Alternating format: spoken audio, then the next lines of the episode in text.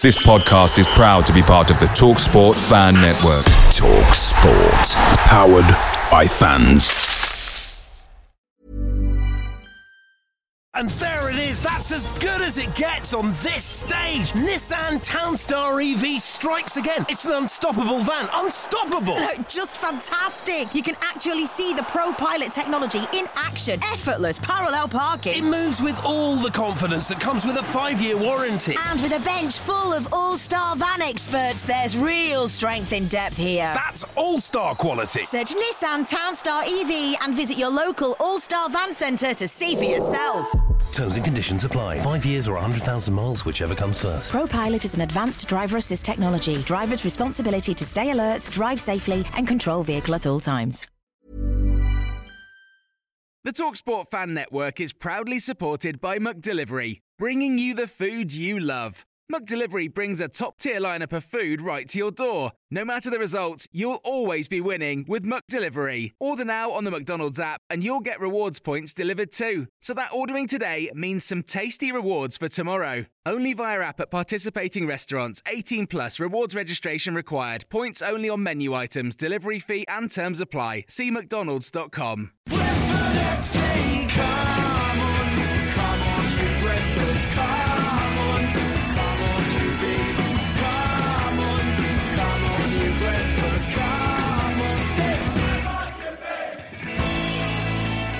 This is the Beesotted Pride of West London podcast.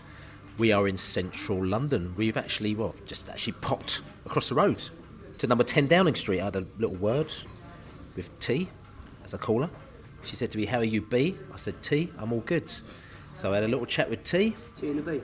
And now we're sitting here in the Red Lion pub, just opposite Downing Street, just around the corner from the Houses of Parliament. And it's technically our final podcast because we've got one more well, we've got one more game on Saturday or Sunday against Hull City, and then we've got our end of season podcast next week. But we're thinking about last Saturday first of all. What an absolute downer that was. We went up to Barnsley. Things didn't go according to plan at all. We'll talk about them in a minute, but let's come back to our political vibe that we've got here.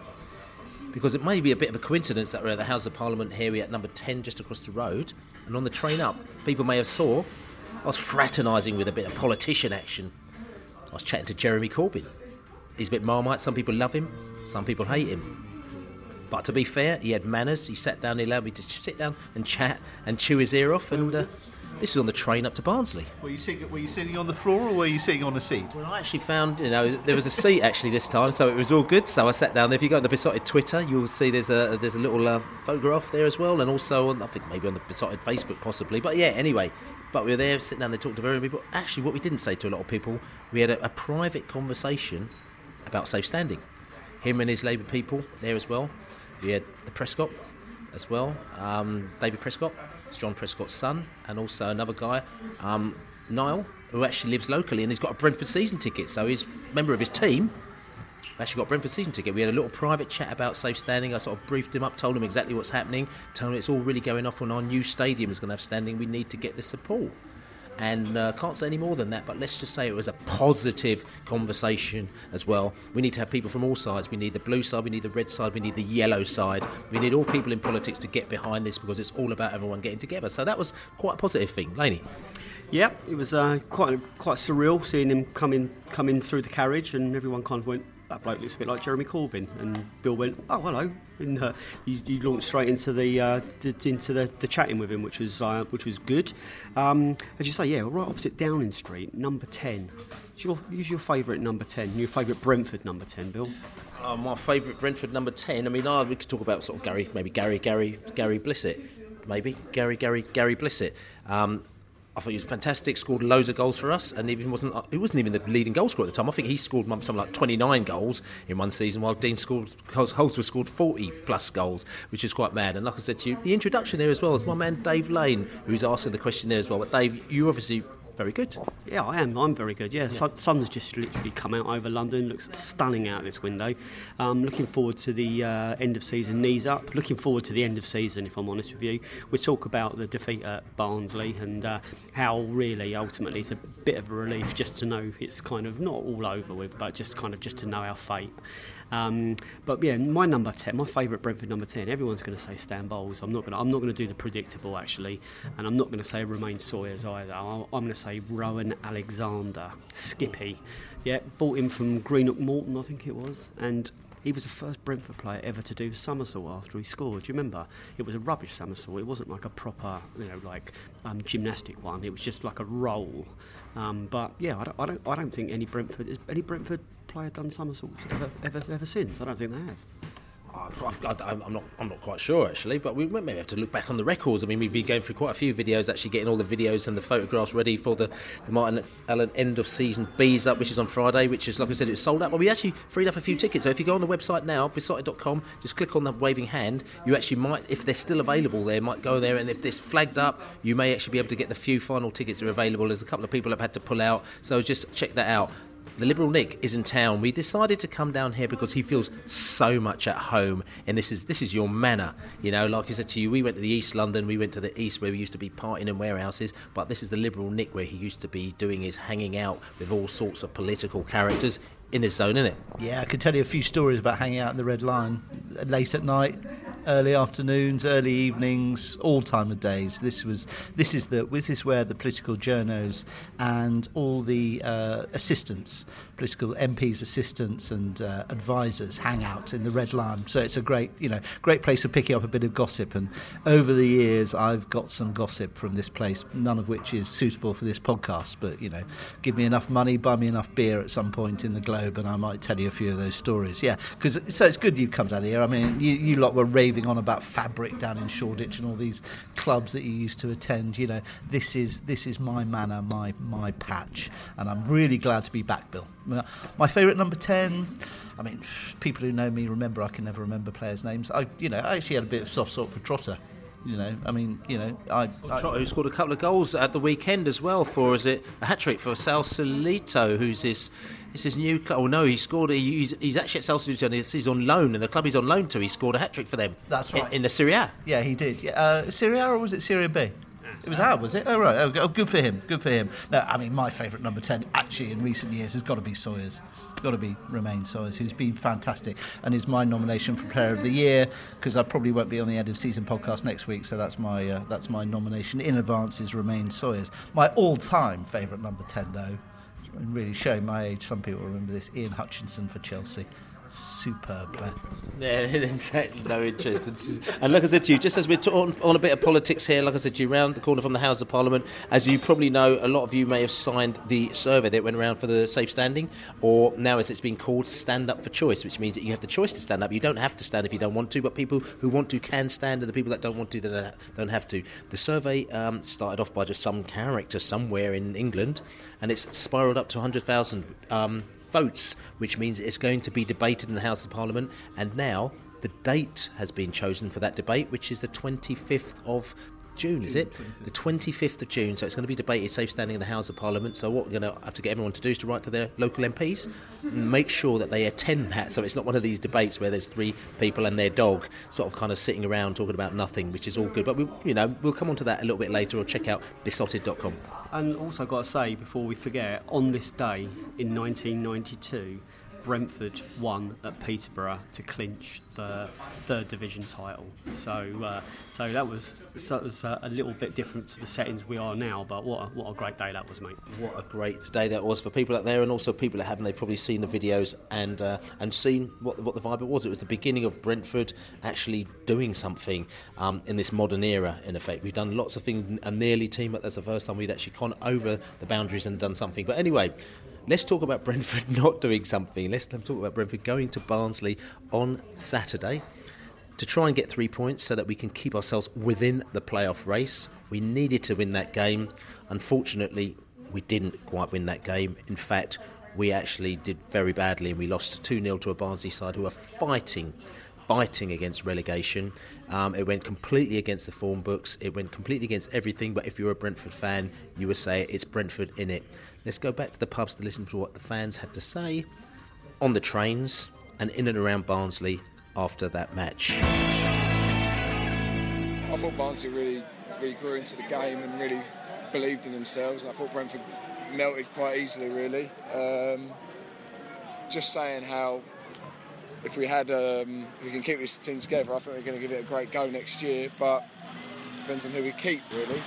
I think we've got a great chance next year. I think this year we never really troubled the playoff spots, so we're always outside chance. Although good enough on our day, but yeah, I, I think we're going to end up where we deserve to be overall in the season. But it's disappointing the way we sort of gave it up today. No, it's not over by a long chalk. We've done ourselves a massive favour though. Look, look what we is today. But you, you didn't have your cutting edge today, did you really? You didn't really create, did you? But don't know to end of it. We can lose and still stop up, depending on results. Do you know what I mean? So. But don't go with that attitude. Oh no, but you can you can still be optimist. You know what I'm saying? So listen, I'm going to ask you: Are Barnsley staying up? Yes. Go on, to Barnsley. We didn't play very well and deserved to lose the game. Barnsley fair play to them. They okay. First goal was pretty fluky. Um, cross comes short. Sorry. Um, but even then, you could see the bees, the heads went down, and I didn't really think that they believed that they could win at any point after that. Yeah, I think the celebration for Neal Maupay's 94th minute equaliser went on for far too long. I think I was celebrated, then was tired, then celebrated again, then was tired, and then celebrated again. Um, fair few Bees fans there today, sang their hearts out for, for the majority of the game. I felt there's a, a few fans who may not have been to many away games, didn't really know what to expect. Um, it's great for the experience for them. Hopefully, they've had a good experience apart from the football and will come again. Honestly, I understand to lose today. We're going to go down. Brentford the playoffs, and here we are. You've Brentford have, have, have, messed up. Fluffed it. We fluffed our lines, didn't we? Fluffed. That's just the word I was looking for. I, I couldn't figure the English. I'm really sorry that I'm really sorry that we've done it to you because we all we want Brentford to do well as well. Today the luck went with us. Completely fluky first goal, arguably fluky second goal. After that, we could have scored two or three. We had a keeper in for his second ever match. You put us under no pressure at all. You were poor today. Best team won, but I, I feel fair. Well, we all know that we started the season off pretty poorly. Um, turning points, the good, you know, the good turning points were beating. I, I think it's quite interesting. We beat Villa, and I think when we beat Villa, we were above them in the league. We beat Fulham. I think, and I might be wrong, when we beat Fulham, we were above them in the league, and we've seen what Fulham Villa have gone on and done. So, um, you know, it's, it's, it's been a good run, but it's. it's so, so basically, what you're saying is that since since we've beaten those two sides, they've upped their game and they've scored lots of goals and won lots of matches, and we haven't won enough. Is that what you're saying? Yeah, I mean, um, so we can blame it on the beginning of the season, but um, the Millwall game is what killed us really, and um, we were always chasing from that point on. Fair play to Barnsley, to be honest with you. Um, they stand a good chance of sending Birmingham down now. If I've got one wish now for the rest of the season, it's that Cardiff go up and not Fulham. So after the game, the fans, Barnsley fans and Brentford fans, Barnsley fans, hilarious. They're just so straight to the point. They just tell it as it is, and uh, they're obviously delighted to have got another week whether or not you know they thought that they were dead and buried before that game. We had Barnsley fans in the pub beforehand. We went to this the old number seven. Um, really, really good. Loads of bees in there, loads of Barnsley, and apparently the, the the landlady from the old number seven said that Brentford fans were the best fans that they've had in there all season, which is which is nice to know. You know.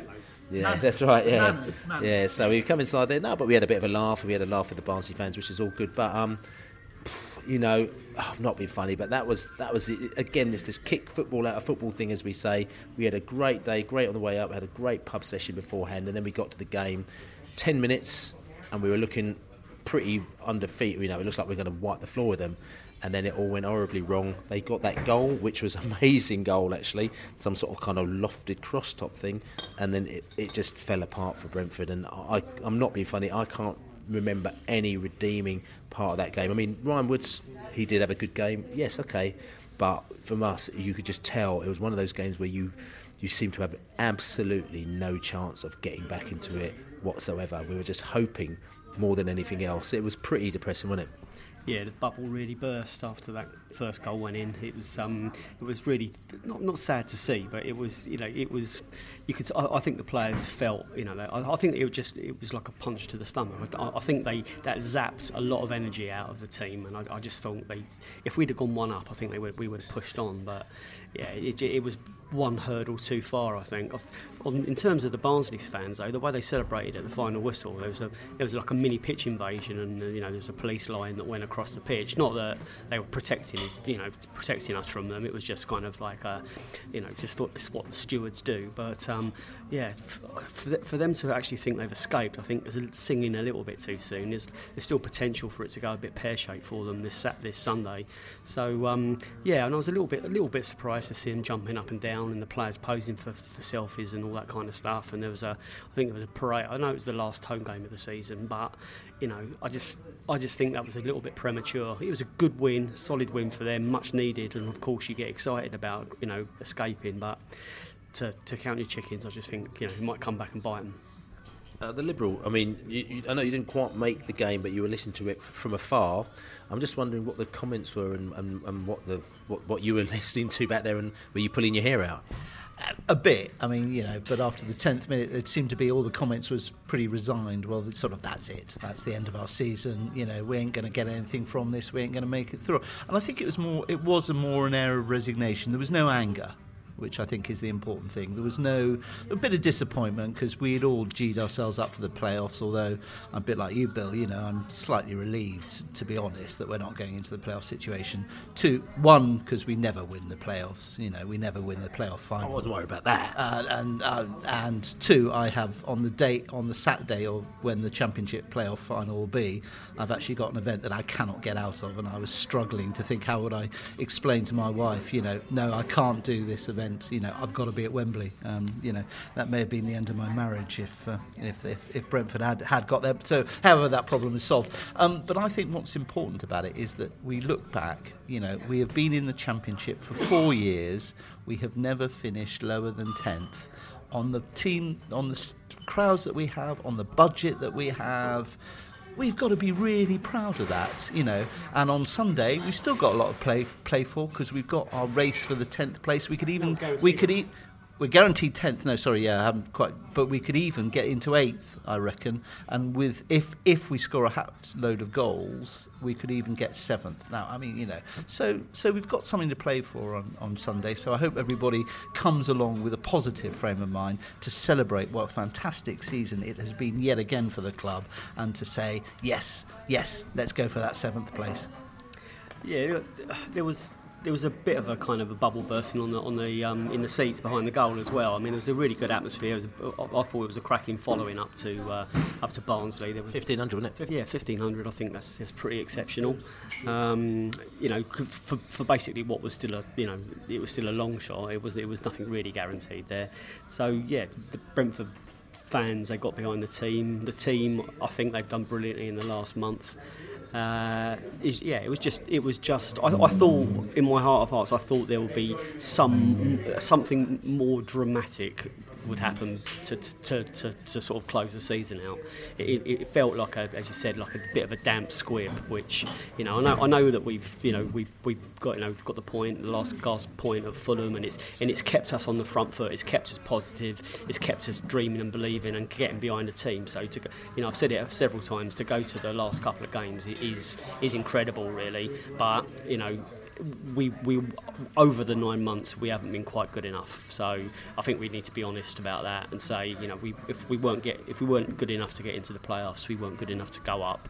But there's not a lot I see that's wrong with this team, and if we can get a better start and if we can just be a little bit more consistent, um, show the consistency we have done over the last couple of months, then you know, there's absolutely no reason to suggest why we can't go at least one step further next year and, and end in the playoffs. Perhaps you're still struggling from what was a very good away day by the sounds of it, and from all that I, all the WhatsApp messages that were floating around and all the photographs that I've seen. But you sound a bit downbeat, Dave. I mean, you know, let's be really positive about no, this. It, I'm not downbeat. I'm in a very, very quiet room, and it's it's, it's, it's, it's, a little bit odd. Normally on these podcasts, we're we're sort of like battling against PAs and, and sort of 300 people. Sort of, you know, it's, it's about some background noise in here. I'm listening to Billy Joel Billy Joel and Uptown Girl, which is you know I'm an Uptown boy and I'm really up for Sunday's game because I want what I hope to do is that the players will put on a real show for us. We can talk about this later, but. no innuendos implied or intended. But um, you know, you obviously had a great away day. Credits to the club for laying on the free coaches to get the fans up there on on on last Saturday. Sound, sounded as though it was all all good fun. Um, so the away day, the last away day keep football out of football. Yeah, great fun. The football was a disappointment. On Sunday, we can have a bit more fun with the football and with the rest of the day. Yeah, you didn't talk. I mean, it was Saturday. Actually, was to be fair, kick football out of football. It was a very long, and we didn't talk. We normally talk about it in our intros, but we didn't do it. It was it was a five o'clock in the morning jobby actually for me. Um, it was absolutely fantastic night day and night, other than the football, as we say. But I'm just going to go back to what um, the Liberal has said, you know, and he was talking about um, we should be celebrating exactly how we've done. It's interesting. There was a, a newspaper, lost a bit of clickbait, who's, who's put this spending league up, which is probably sort of fairly inaccurate because they they've worked out the spending league and how how, how all the teams how much all the teams are spent in our division, but then most of them have got undisclosed fees. So I'm trying to work out how can you work out how they spent if you actually haven't disclosed the fees. But we can just let's just go with the figures that they've put anyway now. And I think what is important out there is the fact that you know we know this regardless of this this thing that Burton are bottom of this league. Uh, according to the, the, figures that were there, they spent about 500 500,000 pounds, and then Millwall a second bottom, P&E a third bottom. Bolton a fourth bottom and Ipswich, which I think is quite interesting. We talk about Ipswich; they always say they've never spent any money, which are fifth bottom of this league. Um, you know, Brentford actually come in at 16th. They say they've spent 16.4 million. Whether or not that's right or wrong, we don't know. I mean, obviously the people in the club will know, but it's putting us roughly mid-table, sort of lower mid-table 16th. Whereas the teams at the top are people like Villa, 68 million, Hull are second at 62 million, Borough third at 62 million. You know, and you've got to look at how Hull have done this season. You know, the amount of money that they've got and their players, they'll be gutted. Wolves at 41 million. They said their Derby at 41 million as well. Sunderland at 40 million and Fulham at 38 million. So it's kind of showing you what you're kind of having to deal with. Yeah, the one thing that I will say though is because it's interesting when we're talking about the playoffs here. There's one team. Um, we say, oh, aren't we so unlucky? You know, we can go again next season. I'm going to ask you, and listen, this is no disrespect to the team because we love the people there and we think they're cool, they're just like us. But what would you think of Preston North End, who have got a very much good chance of getting to the playoffs? What are your thoughts there? I'm amazed. They they are they are the team that is punching above their weight clearly this season. Um, and I suspect though that if they don't do if they don't get into the playoff final, um, they will they won't be that disappointed. But this is their chance. This is their opportunity. I suspect it's um, it's push or bust for them, not because of the finances or anything, but I think that they play a certain way. PNE, they've got a certain style of football which I think other teams in the championship will have found out next year. Um, I hope I'm making sense on this one. I think they're I think they're one season wonders. There is and it quite often happens is that there is one very dark horse team that gets into the playoff positions and gets through, but then actually the, the year after struggles, and I think that will be PNE. I don't see them. Well, no, actually, I was going to say I don't see them going up. I can, I can easily see what might happen is them pushing Fulham out. But this is this is my, this is my point. I'm just sort of saying to you, and this is not like a, a, a, a sort of a green, you know, green with envy type thing. But if Preston get to the playoffs, won't you be turning around thinking that could have been us? That should have been us or, or are you thinking, oh no, they're actually better than us?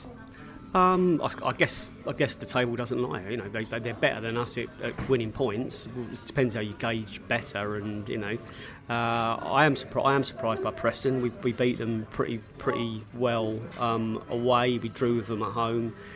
Um, Preston, I think, were very functional, but they, they're very they're clearly very consistent. They, they, they've been up there or thereabouts. I know that we leapfrogged them for a little bit, and then they, they've sort of obviously kept track with us, and they've uh, they've sort of ended the season in a in a position that is probably going to be of us, or certainly in the playoffs. So you know you got you got to tip your hats. It's, but it's whether you want that kind of football. And as Nick said, you know, there's a good chance that that, that spirit and that kind of um, that kind of the way they play, so it's, it's very very rough. You know, you you got to remember what you know what happened to. Um, to Nico Yennaris up at their place, you know, he, he got but stretched it off, and we all, we all thought he'd broken his neck at the time. I know, I know, he was up and around afterwards, but you know, they they do mix it.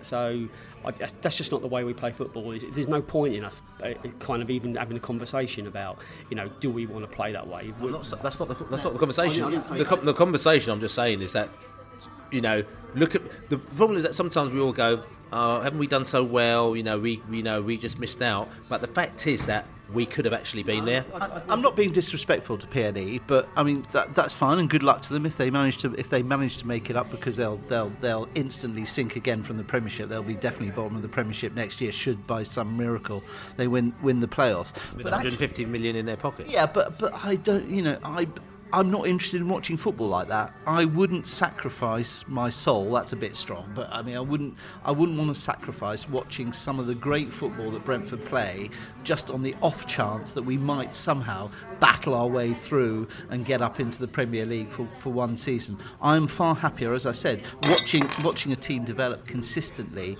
building, playing good football, developing on, and really having fun with Preston. It. Preston are going to be really. They're a they're a cloggers team. Um, I'm not. I'm not. I'm, I'm not saying like um, like we're victims of anything. I think you know. I think it's right, equally right to say that we've done really well. But I've, I actually said earlier that we over the nine months we haven't been good enough. Um, we've, we've we have fallen short of what's required to, to extend the season. So you know, there's, there's still there's still things to learn. There's still things to improve. Um, Preston have have have been they've done a better job so far this season. So you know we still can finish above them. So you know let's let's see what happens at, at sort of like three o'clock on, on Sunday. Let's see let's see where we all are. But you know to, to be in with a shout going into the last day of the season. It must be brilliant up at, up at Deepdale, and you know our mates, our P and E mates, they, they must be really excited, and, and, and good luck to them. They're not good enough to go up, um, and you say, you know, what happens with the 150 million, then great, but they're, they're not prepared for, for, for, for that. It will come as a total surprise, and I think if you're not actually if you're not actually prepared for it, it will be panic stations. I'm gonna I'm gonna just come back to um, our game against Barnsley, and Barnsley. We obviously when we've talked, talked about P&E and the fact that we in effect we've missed out and we've en- enabled P&E to have a slip into that potential um, playoff spot. Let's have a look at Barnsley. Barnsley are very happy because they've now been given a light at the end of the tunnel, and uh, they're only a few. Yeah, they, they've, they've slipped out of the, the relegation zone. So um, Burton um, um, of, or Sunderland are very much in there as well, and Bolton is in there as well, you know, as well. But then we've got um, Barnsley and Burton, who well, who are looking to get out of it, and then obviously Birmingham City are potentially in trouble, and possibly Reading. So what we've got is that we've got a sort of five stroke four stroke five team sort of end of season race which again is very exciting we talked about the last game of the season you know you're not not really going to be able to call this one are you No, um, it's going to be a real nail biter for a lot of those teams. Red, Reading or Birmingham, I'd love to see down. Um, one, one or the other. Barnsley um, have have to go to P and E. Um, that's that's the game that we're talking. Sorry, Burton are going to P and E. Um, Barnsley have got Derby. So yeah, both both really difficult games there uh, to, for for the away team. So uh, yeah, I mean, I, I, you know, I, I said last week I've been I've been guilty of wishing for too many things in the last few weeks. I've wanted us to be in the playoffs. I've wanted Fulham to screw the screw up promotion, and I've, and I've wanted Birmingham to go down. So now Brentford are out the equation. There's two. There's only two things to hope for, and it's kind of we, we had this conversation on the train on the way back. If you could choose one, Fulham missing out on promotion or Birmingham going down, which one would it be? You know, and I, I still say I'd, I'd love Fulham to, to mess up on, on promotion. I don't I don't mind playing Birmingham again next season. I think it's I think you know it, I've enjoyed the rivalry this year. I think the rivalry will, has been ignited. I think it will be a feisty couple of games against them next year. Um, it would be great for them to, to go down. Don't get me wrong, but if I could choose only one of those two scenarios to happen, it would be Fulham to mess up. I disagree with that. I'd actually want Fulham to go up and Birmingham to go down um, because Birmingham, you know, they are they've got big clubitis and they deserve to be put in their place. And while I feel sorry for Sunderland and all the, the, the staff and the players of Sunderland who will get relegated. I have no, I'll have no sympathy at all if at three o'clock on Sunday afternoon it's Birmingham who've gone down. Birmingham think they can, you know, come along. They think they're they can boss this league. They think they can, you know, take what players they like. Their fans are pretty um, nasty as well on social media and in person. I would have. They, they smashed they smashed up QPR. Uh, they tried to nick the tills at Didn't they? There's a, a photograph on social media where they had to shut the they had to shut the concession um, stalls because they uh, basically they tried to smash tried, up. They tried to steal the money from their own fans. the money, the money that their fans had spent, they tried to steal, which is a bit odd.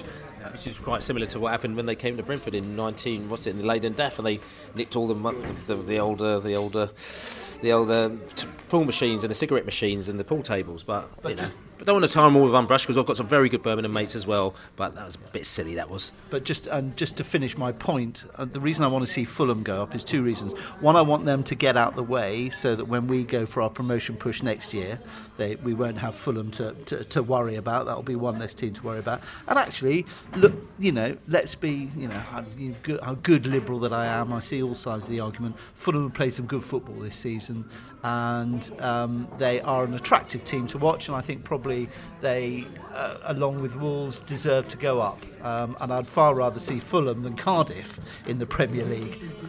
I mean, it's interesting. I mean, it doesn't it doesn't matter because we don't watch Premier League football anyway. So if Cardiff are out there, I'd, I mean, for me, I'd, I'd much rather um, Birmingham get relegated, which is a difficult one because I don't want Fulham to be promoted because they have been chucking it around um, the last few weeks. Um, you know, but that's that's how it goes. And you know, like I said to you, if you give it, you've also got to take it.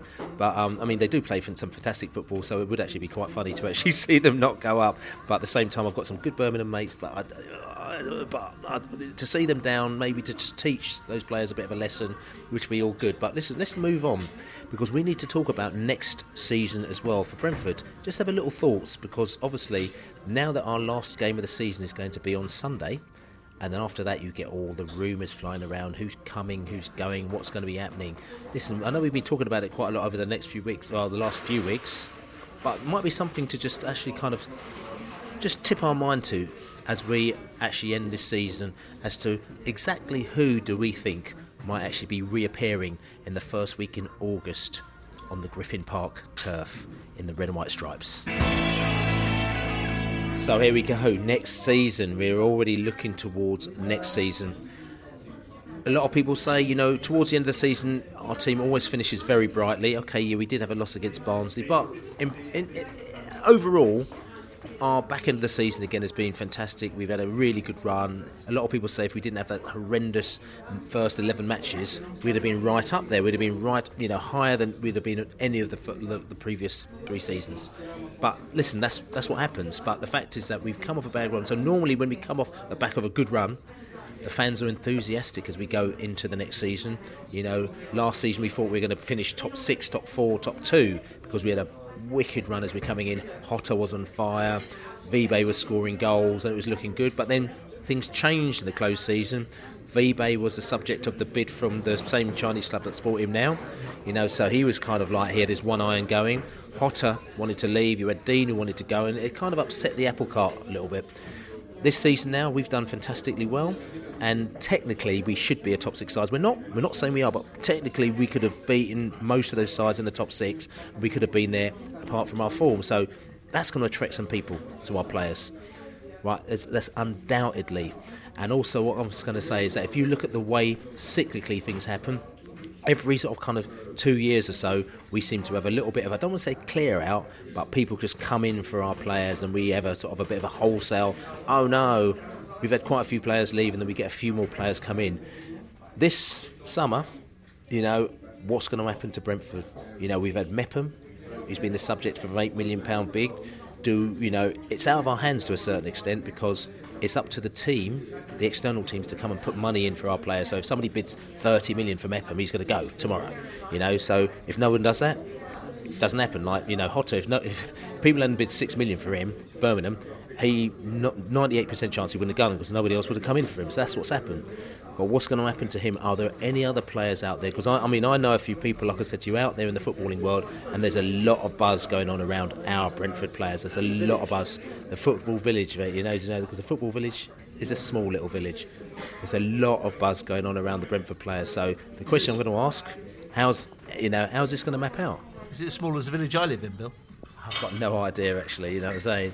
You know, but I mean, Laney. I mean, okay. First of all, you know, just just just let's have a look at the Brentford team and, and any players out there who you think it's gonna, it, this, you know, they could they could be gone next season.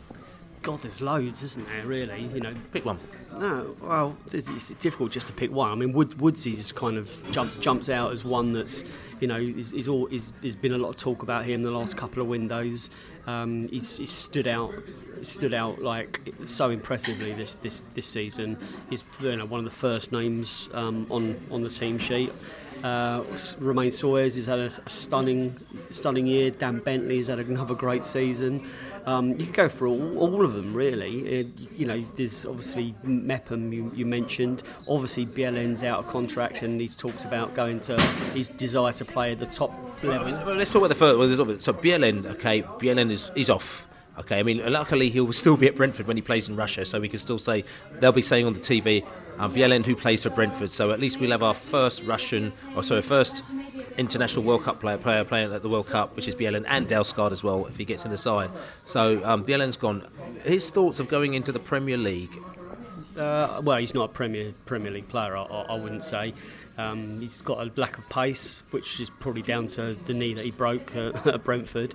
Uh, he's he's he's, he's in the he's in the age bracket. He's got the experience. He's got the calibre. I, I, maybe a Premiership club will take him because he's really just got to pay his wages. So maybe someone would take a punt on him, but uh, he won't. He won't get. He won't much. Won't get much game time. Maybe he's not worried about that. Maybe it's just about wages now. You know. So you wouldn't blame him. I think Brentford have offered him another contract.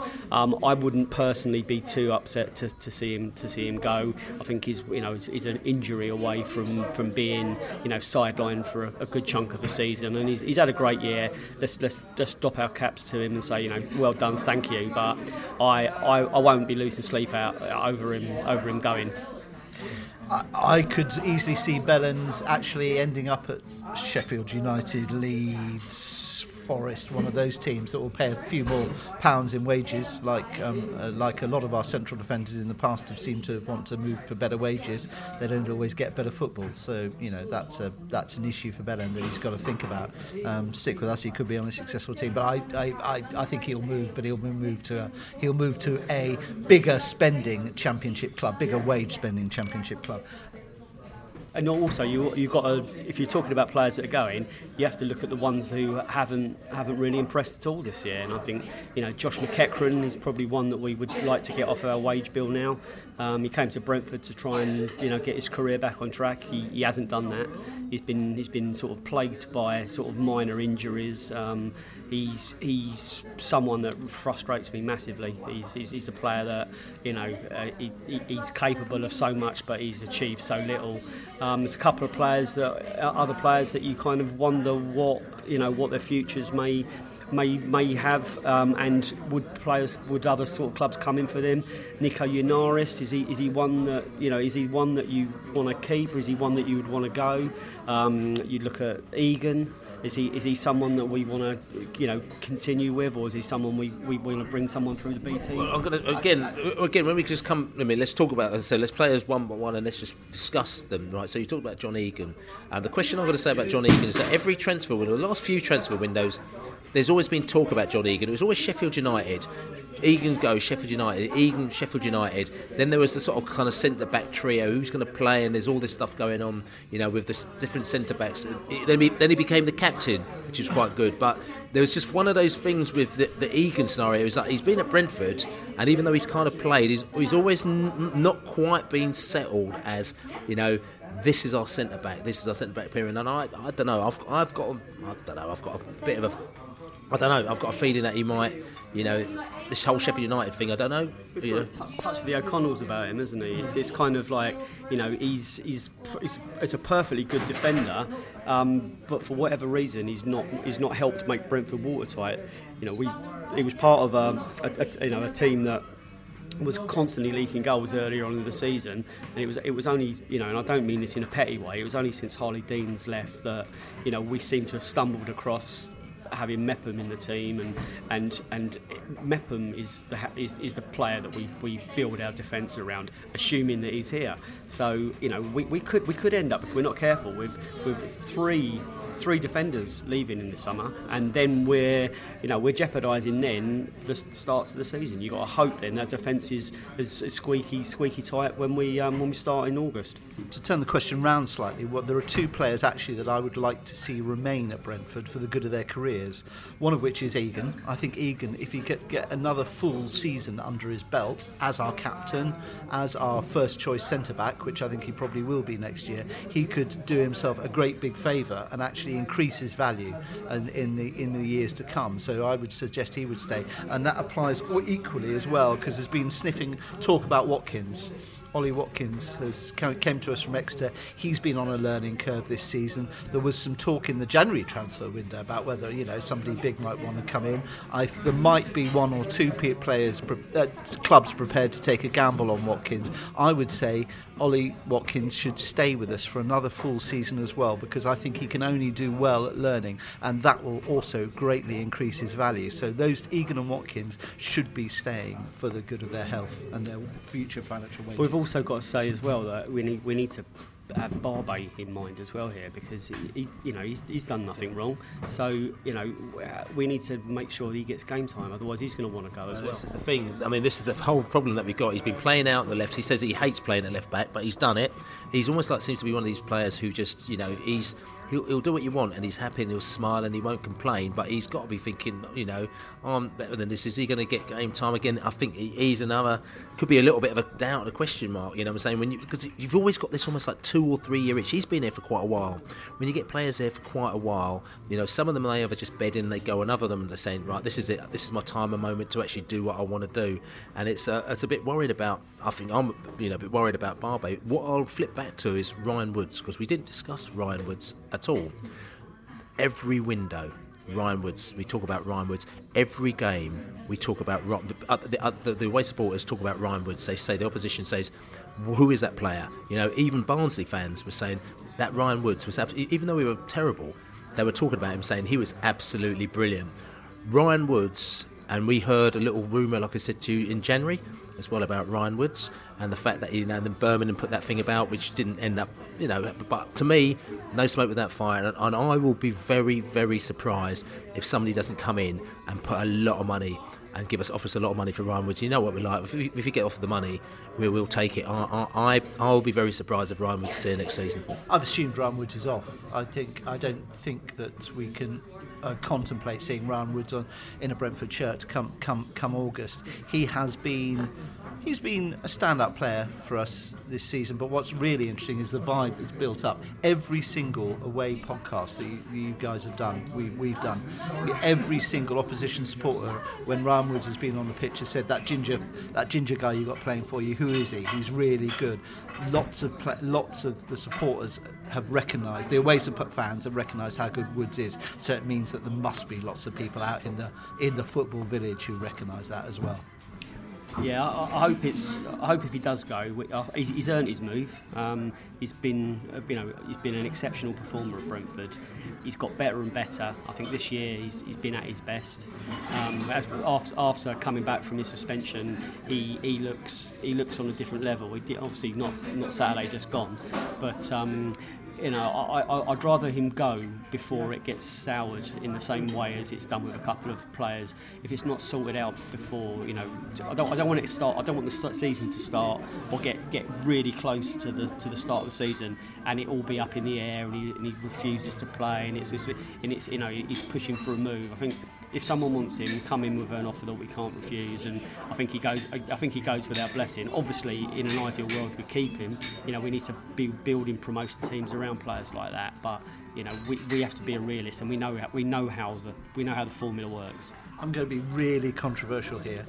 If Fulham go up, he would be an ideal player to fit into Fulham's midfield in the, in the Premier League, and you know, and Fulham would be mad if they go up not to make a sensible big bid for Ryan Woods because he could do a lot for them. I, mean, I tell you something because I've, I've sort of gone, woke up with shakes for the past few days. I didn't really actually, um, but um, no. But I was just thinking. I was. I'm think. I'm actually thinking that you know we may be having a bit of a kind of people they're vultures and they're going to take quite a few of our players. And part of the other thing that I'm saying and I'm not this is this is through no knowledge at all except for just waking up in the middle of the night I'm sort of thinking that at your age Bill. yeah it might be yeah it might be wrong but Dean Smith has been here for for a while. He's been here for a while. There's rumours about people liking him. Now if Dean Smith went to, say, for example, West Brom, even if they got relegated, they've got money, they need a change. Um, he knows a few of our players. He's, he's, he's in with Romaine, like loves Romaine Sawyers. He, he knows Woodseas, this, that, the other. If he turned around and he just went, tell you something, you've got to give him 20 million for Woodsey and 10 million for Sawyers. I'm just being facetious there. They'd probably go, oh, great, we've got 100, you know, we've got all this parachute money, we'll do that. Um, all, I'm, all I'm trying to say is that you just never know what's going to happen in the summer, and uh, maybe I might be wrong. Maybe Smith is he's happy and he's. I, I don't know. It's just I think that this could be a bit of a tumultuous summer. There's every chance of it being that very, you know, exactly that. It, there's, you know, there's there's there's always a chance of us having been cherry picked for one or two, but it, but there's no there's no guarantee that someone's gonna not going to come in and, and, and, take five five or six, including the manager, you know, or, or try attempt that, and that'll be hugely unsettling. You've got you've got to hope that, that that's not the case because you know it, it could there's, there's too much there's too much upheaval. The DOFs um, clearly have to have to earn their corn again this summer and, and, and make sure that they can replace and improve on, on certain positions and guarantee that we can go at least one step further next year. But if you've if you've got, if you've got to improve the team and replace the team all at the same time, and then get get the team all all together for pre-season training with a manager that's not there or a new manager that's coming in, you know, it it's it, it could prove chaotic, too chaotic to expect anything at all next year. So as Brentford fans, you know, I, I just really, th- you know, we, we just got to hope. I'm not going to start, you know, yes, it's, I'm not going to start scaremongering, but you're right to say we, we could we could be witnessing, you know, a, a lot of. Pl- pillaging going on, yeah. I blow, I blow as, as people will know, regulars will know, I blow hot and cold on Dean Smith, and I'm currently on a hot phase um, and would, would wish him to, to stay at the club. Um, but up until about three, four weeks ago, I did think that yeah, all the paper talk was about him going to West Bromwich Albion that seems to die down a bit because of the uh, West Bromwich Albion are down. They're in the Championship next year, but the, Darren Moore, who's their current manager, seems to be getting a lot of love um, from West Brom fans and from, from the media as well. And I suspect that Darren Moore will at least be given a chance for a while to, to, to, to see how he can do with the club in the Championship. So Dean Smith is unlikely to go there. I mean, Dean Smith, remember, is a head coach. He's not a manager. He's never had the manager situation. I'm not certain that there are clubs, certainly not clubs in the Premier League. I'm not certain there are bigger clubs, and I use the inverted commas there very strongly, in the Championship who are prepared to take a gamble on having a head coach rather than, rather than a manager because they don't know how the system works. I mean, Dean Smith is perfect for Brentford's system. He's not, you know, he's going to have to search long and hard for his own sake as well to find a club that were, operates in the same successful way that Brentford do. And his big mistake would be, you know, he could easily end up sinking down the leagues, um, a bit like. Uh, some Warburton, etc., if he doesn't, because he will recognise why he's successful within the Brentford.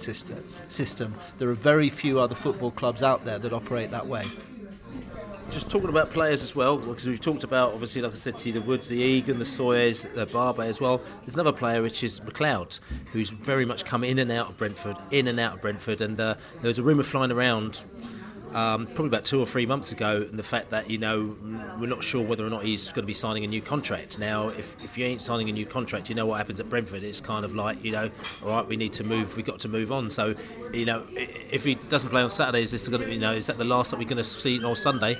Josh McLeod in a um, Lewis McLeod. Lewis McLeod, Josh McLeod, Lewis McLeod in, in a Brentford shirt. Quite probably, yeah. He's, he's, certainly one that we probably wouldn't have thought about unless you just brought him up. And You know, it's uh, he's, he's been another one plagued by injury.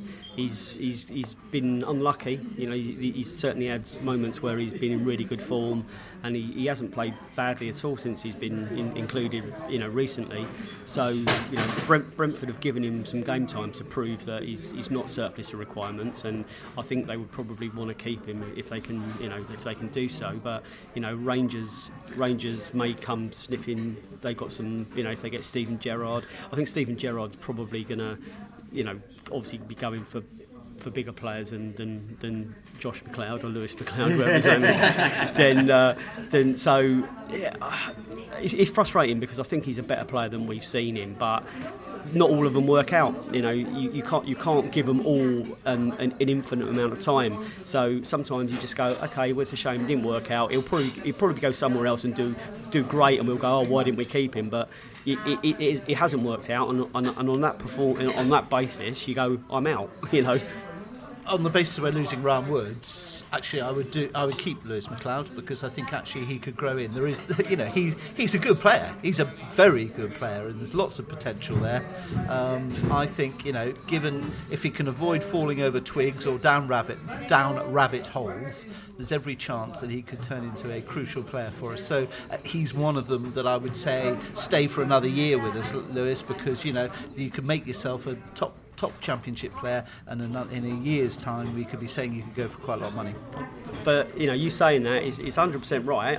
It's true that he, he, could be a useful replacement for Woods if he goes. But again, you've got to remind yourself he's quite a fragile, fr- fragile little bunny, isn't he? You know, and um, we, we just don't we don't need injury-prone players. You know, and that's, and that's the reason I say it about um, about Josh McEachran um, or Lewis McEachran is is just uh, you know just in he goes down like he goes down very very easily and he has oxygen almost immediately every time he does go down. And and you know I'm not saying he's a wimp because I, I, you know it, I'm sure he's genuinely hurting but you you do sometimes get a feeling that they're a little bit not they're not sort of robust enough for, for a nine month season and we need we need a, a, proper backbone to this team, and we need one that's not too fragile. And I think those two players are a little bit lightweight. Talking about people going down easily, John Terry's mum. yeah, yeah. So he didn't quite work so well there with the Liberal link, but you know, which is all good. But listen, talk about players coming through. More to the point, you know, we got Benny, who we saw a little sniff of. You know, looked quite fast, looked like raw, quite exciting. He's going to go in to have a close season because you know players need a good old close season. Um, he's going to have a close season. We're going to talk about Canos, who has been disappointing this season, as we say. But you know, all you need is Canos to. Um, again to have a half decent close season, and maybe he might come off because the thing, I you know, I mean, I said this beforehand. I said that I thought that if you know, not saying we wish him back, but if Jota was performing on the right and we had um, Jozefzoon performing on the left in this t- side and doing what Jota was doing, without 100%, we would have been in the playoffs. But that hasn't happened, and Canos hasn't performed to um, where he could have done. So we've sort of failed to a certain extent, but if Canos can get himself up to that next level next season, you know, things could be looking, you know, good. Yeah, another player that I, am going to have to mention again is you know we, need we need more goals from midfield. We need people to contribute um, more from more than just the uh, than, than Maupay or whoever's playing up front. And um, Reece Cole is someone who's, who's week in week out in the reserves has been banging the goals in. He's got a sweetest strike on him. Um, he's, he's, such a such a great kid, and he's he is Brentford, you know, through and through. I'd love for him to get a run in the team next year, and I, I think you know we've got Zain Westbrooke, who's you know rumoured to be going to, to Coventry, or he's had a trial there at the very least. I'd, I'd like to see a couple of these these lads sort of get given given a run in the team, even if, even if that jeopardises our automatic chances of going up. It's not it's not all, you know I, am I'm, I'm one that's not jumping up and down demanding Premiership football right next year or even the year after. But you know I, I, I'd like to see some of these players given given a chance, and I think there are players in that B team set up. You know that we, we, we saw a lot. We you know we saw. Um, Chelsea Theorides that went off to Cheltenham. you know, he, he shows that he, he had potential at, at left back. I mean, we've got Rico Henry coming back from injury. You know, there's, there's options already within this team. So, you know, it's important, I think, that we just don't, you know, because equally, you know, as fans and, you know, you, uh, listeners now, you might be one of them that's been sort of, you know, you know bemoaning the fact that we let Al, Alfie Mawson go for cheap and too early and all of that. But we've got players of, of, of, of, of equal potential as Alfie sitting there in our B team. And, and you know, do we want to, do we want You got you got to ask yourself this question. Actually, I haven't got an answer for you here. You got to ask yourself this question: Do you want uh, to risk that happening again and then lambasting the club for allowing that to happen and not giving them a chance, or do you want to give them a chance next year and that being a little bit more risky? So you know, there's some big decisions to be made here.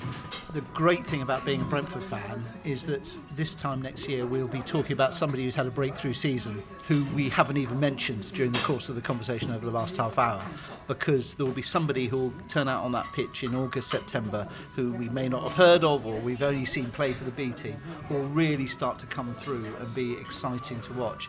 And that's what's fun about being a Brentford fan because we can't actually predict who our starting 11 will be in, in August, and not many clubs can necessarily do that. Yeah, and you know Neal Maupay, we we we're going to expect some, some more from him from from him next year. You know, it's not it's not to say that you know we're going to be overly critical, but he, he's you know he's he's been hot and cold. Um, he's, he had his first year under his belt. He can go away and have a little bit of a rest. He can come back and do pre-season with us. Um, you, Sergio Canos, you, you, mentioned that a minute ago. He needs to have a better season next year. He's, he's, he's been really disappointing, I think, this year. You know, t- again, top guy, someone you want in the camp, someone you want sort of uh, yeah, mo- motivating the players and getting behind the team and getting behind the fans and, and, and whipping them up. But there's, there's some players who, who are going to be here next year that need to up their game as well. And you know, again, Rico Henry coming back from, from injury. You know, whether he's in contention from, from day one next year or we're going to introduce him slowly, we'll have to wait and see. But there's again, there's there's B team fullbacks that can that can come in. And, and, and, and, and interesting use. I mean, you talk about that as well. I mean, interestingly, Brentford played Man City again. We seem to play Man City, our B team, every other week now. Um, they lost to Man City this time, 4 3. But um, interestingly, Marcus Forss scored another two goals as well. And, you know, we've seen Marcus, you know, he scored, you know, he's played a few times and scored a few goals. And he's kind of one of the players who seems to be a little bit under the radar because they're, they're not talking about him as such. So I don't know if they're trying to give him a bit of time to develop or whatever. But he, he seems to be in and amongst um, the goals, doesn't he? He does. He does. He's, he's, scoring. He's scoring really regularly, and you know we've seen. We haven't seen him an awful lot. From what I've seen, he's a really solid forward. Um, you know, yeah. I, I, personally think he's a he's a you know he's a challenger for for um, uh, for Maupay. You know, another player we haven't even mentioned Marcondes. you know, we haven't mentioned Marcondes. We could, you know, there's probably people listening to this now going, "What about Emilio? What about Emilio?" Is is another one that hasn't. You know. Um, there's you know there's there's, there's, no, there's no end in this B team. I mean, there's obviously Emiliano, like I said to you, top scorer. Um, and again, he needs a close season. He didn't have a close season with us, and I think he's probably found it a little bit difficult to fit in. And he, you know, we need to find out his position, what he plays, what he does as well. But the other person who I know they've got big, big, big plans for him as well, and that's probably why maybe our centre back situation is we're probably a little bit, you know, less I'm worried about it with Bjelland obviously going to be going. Egan, maybe he may not be going. Um, um, uh, we talk about Barbet. Is you know we got Mads Bech Sorensen. Now, when he came here, everyone was going on about him. He's going to be going straight in the first team. He spent a year in the B team now, but he's a lump, and he is a, a very, very good established player, an under 19 Danish player as well. So we, you know, we might, like I said to you, I could see us probably we might we might be sort of taking a few risks or changing things up a little bit uh, earlier to next season, but we shall see. But look, it's still very early because we've not even at the end of the close season yet. We're going to have our mid-season podcast, probably in the first of June, round about then. We'll have a mid-season podcast. We'll have a back-end mid, podcast. Mid-close season. Mid-close, mid-close season. Sorry, a mid-close season podcast. Then we'll have a sort of back-end close season podcast after all the late, all, late, mid. late mid podcast, which is probably going to be the end of and a uh, playoff uh, podcast, playoff playoff close season podcast. No, yeah. we won't have one of those actually. No, you know. So we'll be talking about all these things, and like I said, you also check out our radio show, um, um, nine till ten o'clock Thursday night. Love Sport Radio, five five eight a.m. and lovesportradio.com as well. We're going to be, like I said, next week's our last podcast, and then we'll have a couple in the summer. But the radio show, we're going to be, well, we're going to be doing it all through the summer, which will be quite interesting to find out things to talk about then. But anyway, we're just going to have a little think and look forward to the whole game at the weekend. Hull City coming down, and this is quite reminiscent. I don't know if you remember um, years back we played Hull City last game of the season when we were in the um, Division Two or the sort of the third tier as it was, and um, Brentford, Hull City were going to win the league that we're in, and Brentford were there, and um, we played Carly Hodgman, and we just played a load of kids. We put a load of kids out that hadn't played before, including Carly Osman, a load of players, and we actually beat them 2 1, which is a surprise. If I remember rightly, I think they still won the league, or they still got promoted anyway, so they were all celebrating, but we actually beat them. We're playing Hull on Sunday, and to be honest, the, I mean, this game is, as they call it in America, is a dead rubber, man. You know, it's just all over. They've got nothing to play for. We've got nothing to play for. They've had quite a, you know, a decent run coming to the back end of the season. We've had a decent run, you know, bar the Barnsley game. Now, I mean, Brentford are sitting where they are at the moment now, that potential top 10, but we can go as high as seventh. The question is that if we come into this whole game, do we put the sort of inverted commas strongest side out to try and guarantee ourselves a win or try and get this win? Uh, you can't guarantee anything. And get this seventh place, or do we actually put in the kids, put in players who can, uh, who are going to, you know, be part of our future? Laney. Uh, personally, I would put the kids in. Um, with guaranteed top ten, in my eyes, that's all that really matters. We've we've been in this division for four years, and each each year we've finished in that top ten. That's that's that's my benchmark. How the how the, the owner and the manager and the coaches and the DOF see see what success and, and failure is. Um, I would have assumed that they they they they would have they would have gauged failure as not finishing in the top six this year. I, I, think they need to come out of this with as many positives as they can. The result, you're right, is is irrelevant. Um, so I, I, would play some of these fringe players, some of these B. Who exactly? Well, the, the B team that have done so brilliantly, I'd, I'd say this year they they've earned their right. No, so, which players would you play? Uh, well, I said Force. You know, why not? Um, um, I'd say um, uh, Tom Field. Why not? Um, Reece Cole, why not? Uh, I wouldn't necessarily rest Daniel Bentley um, for Ellery Balcombe. I'd, I'd, I'd, say you know Bentley starts in that one because only you know because the whole Mads Bech. Mads Bech, why not? You know, just just why not? In, I think we need obviously some quality in there as well. I think you're going to need you know I mean, these B players are quality as well. You mean some experience? Yeah, yeah, yeah that's what. Yeah, sorry, I, that's just it's the wrong wrong choice of word there. Yeah, you're going to need some experience around it. I'm not I'm not suggesting for one second we play the B team, um, but I think it's a different vibe to an, F, an FA Cup game where you're you're, you're you're sort of fielding a weakened team. I would say that we'll we're we're fielding a, a future team, you know, and you say to them to go out and you know, and prove prove that they're worthy of a, a place in the in the starting lineup for the start next year. You know, you just got to, you've got to set a challenge to these kids and, and say to them that you know this is this is an opportunity, and you, are doing it when the sun's out at Griffin Park, which hopefully it will be on Saturday, rather than a, a, yeah, rather than a freezing cold um, mid-January sort of afternoon where you know you've got some you know you've got a, you know a, lower league team coming at you and, and pumping the ball along. It's, it's not it's not conducive sometimes. So I think it I think they're used to playing at Griffin Park. Uh, so yeah, sun, Sunday, I'd, I'd, I'd, really hope that we see some sort of really exciting rookies in there, and uh, I hope they I hope they prove their potential.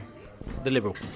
Uh, I wouldn't start with the rookies. I would um, have them. I'd have them on the bench. I wouldn't start with them because uh, I think it should be a chance for all the fans to celebrate um, the and applaud all the players who got us into what was a good pos- position this season, and you know was almost but not quite um, a a playoff place. So I would I would um, I'd want to see our strongest team start, um, and I'd be happy after 60, 70 minutes to see some of the B team players come on because that shows what excitement there could be for the season to come. But you know, mixing mixing putting them in at the start, no, I wouldn't do that because um, I think it, it, it just shows that we're not taking things seriously. And I, you know, um, there's absolutely no reason why we shouldn't be battling for seventh place. And I'll go back to what I said many moons ago. You know, seventh place for Brentford FC is a real achievement and one that we should be really proud and shouty about. So let's go 5 0 up in the 60th minute and then bring on the, the three three kids who we're excited about and will sell us the season, sell on the extra season tickets for next year. You, reckon? I mean, I'm just, I'm thinking about this, and I'm sort of in two minds here. But I think I sort of I'm sort of erring a little bit towards the Liberals' way of thinking, in the fact that you know, as in putting, you know, as in as in keep with the side. But I, I think definitely have the players on the bench and and bring them on. Um, the one player that I actually might have a look at is Mads Bech Sorensen because you know just to just to throw him in the back there, you know, to mix it up a little. You know, we've got Bjelland who's going. So at the end of the day, it's like we need to kind of be looking forward to the next to the next era. So maybe if you put Mads Bech in the in, in, in the back end there, I'm not sure about you know putting someone in the front instead of Barb um, instead of um, um, uh, in Mope because I think he needs, still needs to be doing his thing and he needs to be going his goals and also you know what we're going to be doing in, in midfield but you know do we do we do we bring somebody else in the midfield I, I, would leave it like that for now and I would change things on 60 minutes bring everyone else but I think Mads Bech in the defence could be an interesting putting it putting him and um, I don't know what side he plays on actually but putting him and uh, and, and Mepham together could be quite interesting that's sort of the two back together no, it could be, but you know, I, am not saying who's right and who's wrong. There's, there's, no right or wrong answer. With you know, do we go more tried and tested, or do we do we go more experimental? All I'm saying is, if uh, the, if, if you go tried and tested with a few people on the bench, you're only really going to see them if the game's going to plan and we're, and we're probably winning. If we're chasing the game, I think you'd be reluctant to, reluctant to sort of chuck chuck sort of rookies in at that stage. So, you know, we'll, we'll see. Some, you know, some interesting uh, interesting decisions to be made, as I said earlier, and, and I, I would err on the side of experimentation rather than, than anything else on Sunday, to be honest. And score prediction? Um, I'll go for a two-all draw. 5-3 Brentford. 1-0 to the Bees is what I say. So, uh, and that'll be the end of our season. Like I said to you, next week's end of season podcast, we're still sorting out the details, but normally we have another big bumper edition. We get loads of people into a bar together and we drink lots, and we, you know, sometimes we got a play. We had Reece Cole in last year, so you know maybe we might do something exciting like that. We just need to get our head around it because we've had a bit of a mad week planning this. Uh, end of season Bees up with uh, Martin Allen, who he called us yesterday again, and he's still very excited, even though it's going to be the Great Escape Part 2 if he does it because he can still keep Barnet up now after they were practically relegated. So he's got a mad night with us. Well, it's not going to be that mad, it's going to be very sensible no doubt. And then on Saturday, he's going to be trying to keep Barnet up. So if everyone comes down there, like I said, tickets are sold out, but we freed up a few tickets. So go to beesotted.com and just check. And if you click on the link there, you might actually get up free tickets as well. And also, you might get an email out to say to you the timings have changed slightly. We've brought it forward a little bit, so the entertainment now starts at 8 o'clock. So uh, get there a little bit earlier if you can do. Get your food, get your drink. You'll have some proper jokes. Um, give us a big thumbs up on iTunes review us on iTunes. Um, what else is there? Is I mean, there's nothing else really as to say. Radio show Thursday night, um, nine till ten o'clock. We've got the Greville Waterman is on. He's got the facts and figures. So check us out Thursday nine till ten. Uh, but other than that, oh, we've got some Griffin Park. I love Griffin Park t-shirts coming out. That's right. If you check on the website, go. To, I love Griffin Park t-shirts. If you love Griffin Park, just go and get these t-shirts. They're absolutely wicked as well. So they're brand new. So get them for the summer. You'll look lovely walking down uh, the, the, river in Richmond. You know, you'll be looking lovely. But listen, this is the Beesotted Pride of West London podcast. Thanks very much for listening, everybody. We really appreciate that and all the comments and everything that you've given us. It's been a fantastic season. You know, uh, vote for us at the uh, the Football Blogging Awards as well. If you go to the website, you'll see the big banner. Just click on it. Vote for us at the Football Blogging Awards. We really appreciate your vote vote. But like I said to you, we are Brentford, we are the best. We're going to see Martin Allen on Friday. We're very excited. And Hull's coming down on Sunday, as we say. Come on, you be.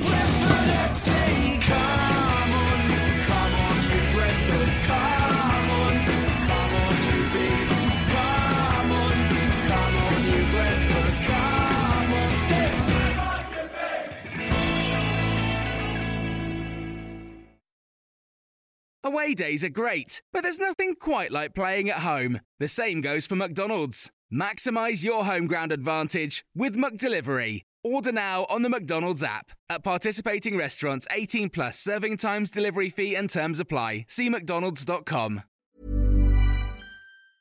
And there it is. That's as good as it gets on this stage. Nissan Townstar EV strikes again. It's an unstoppable van. Unstoppable. Look, just fantastic. You can actually see the Pro Pilot technology in action. Effortless parallel parking. It moves with all the confidence that comes with a five-year warranty. And with a bench full of all-star van experts, there's real strength in depth here. That's all-star quality. Search Nissan Townstar EV and visit your local all-star van centre to see for yourself. Terms and conditions apply. Five years or 100,000 miles, whichever comes first. ProPilot is an advanced driver assist technology. Driver's responsibility to stay alert, drive safely, and control vehicle at all times. This podcast is proud to be part of the TalkSport Fan Network. TalkSport. Powered by fans.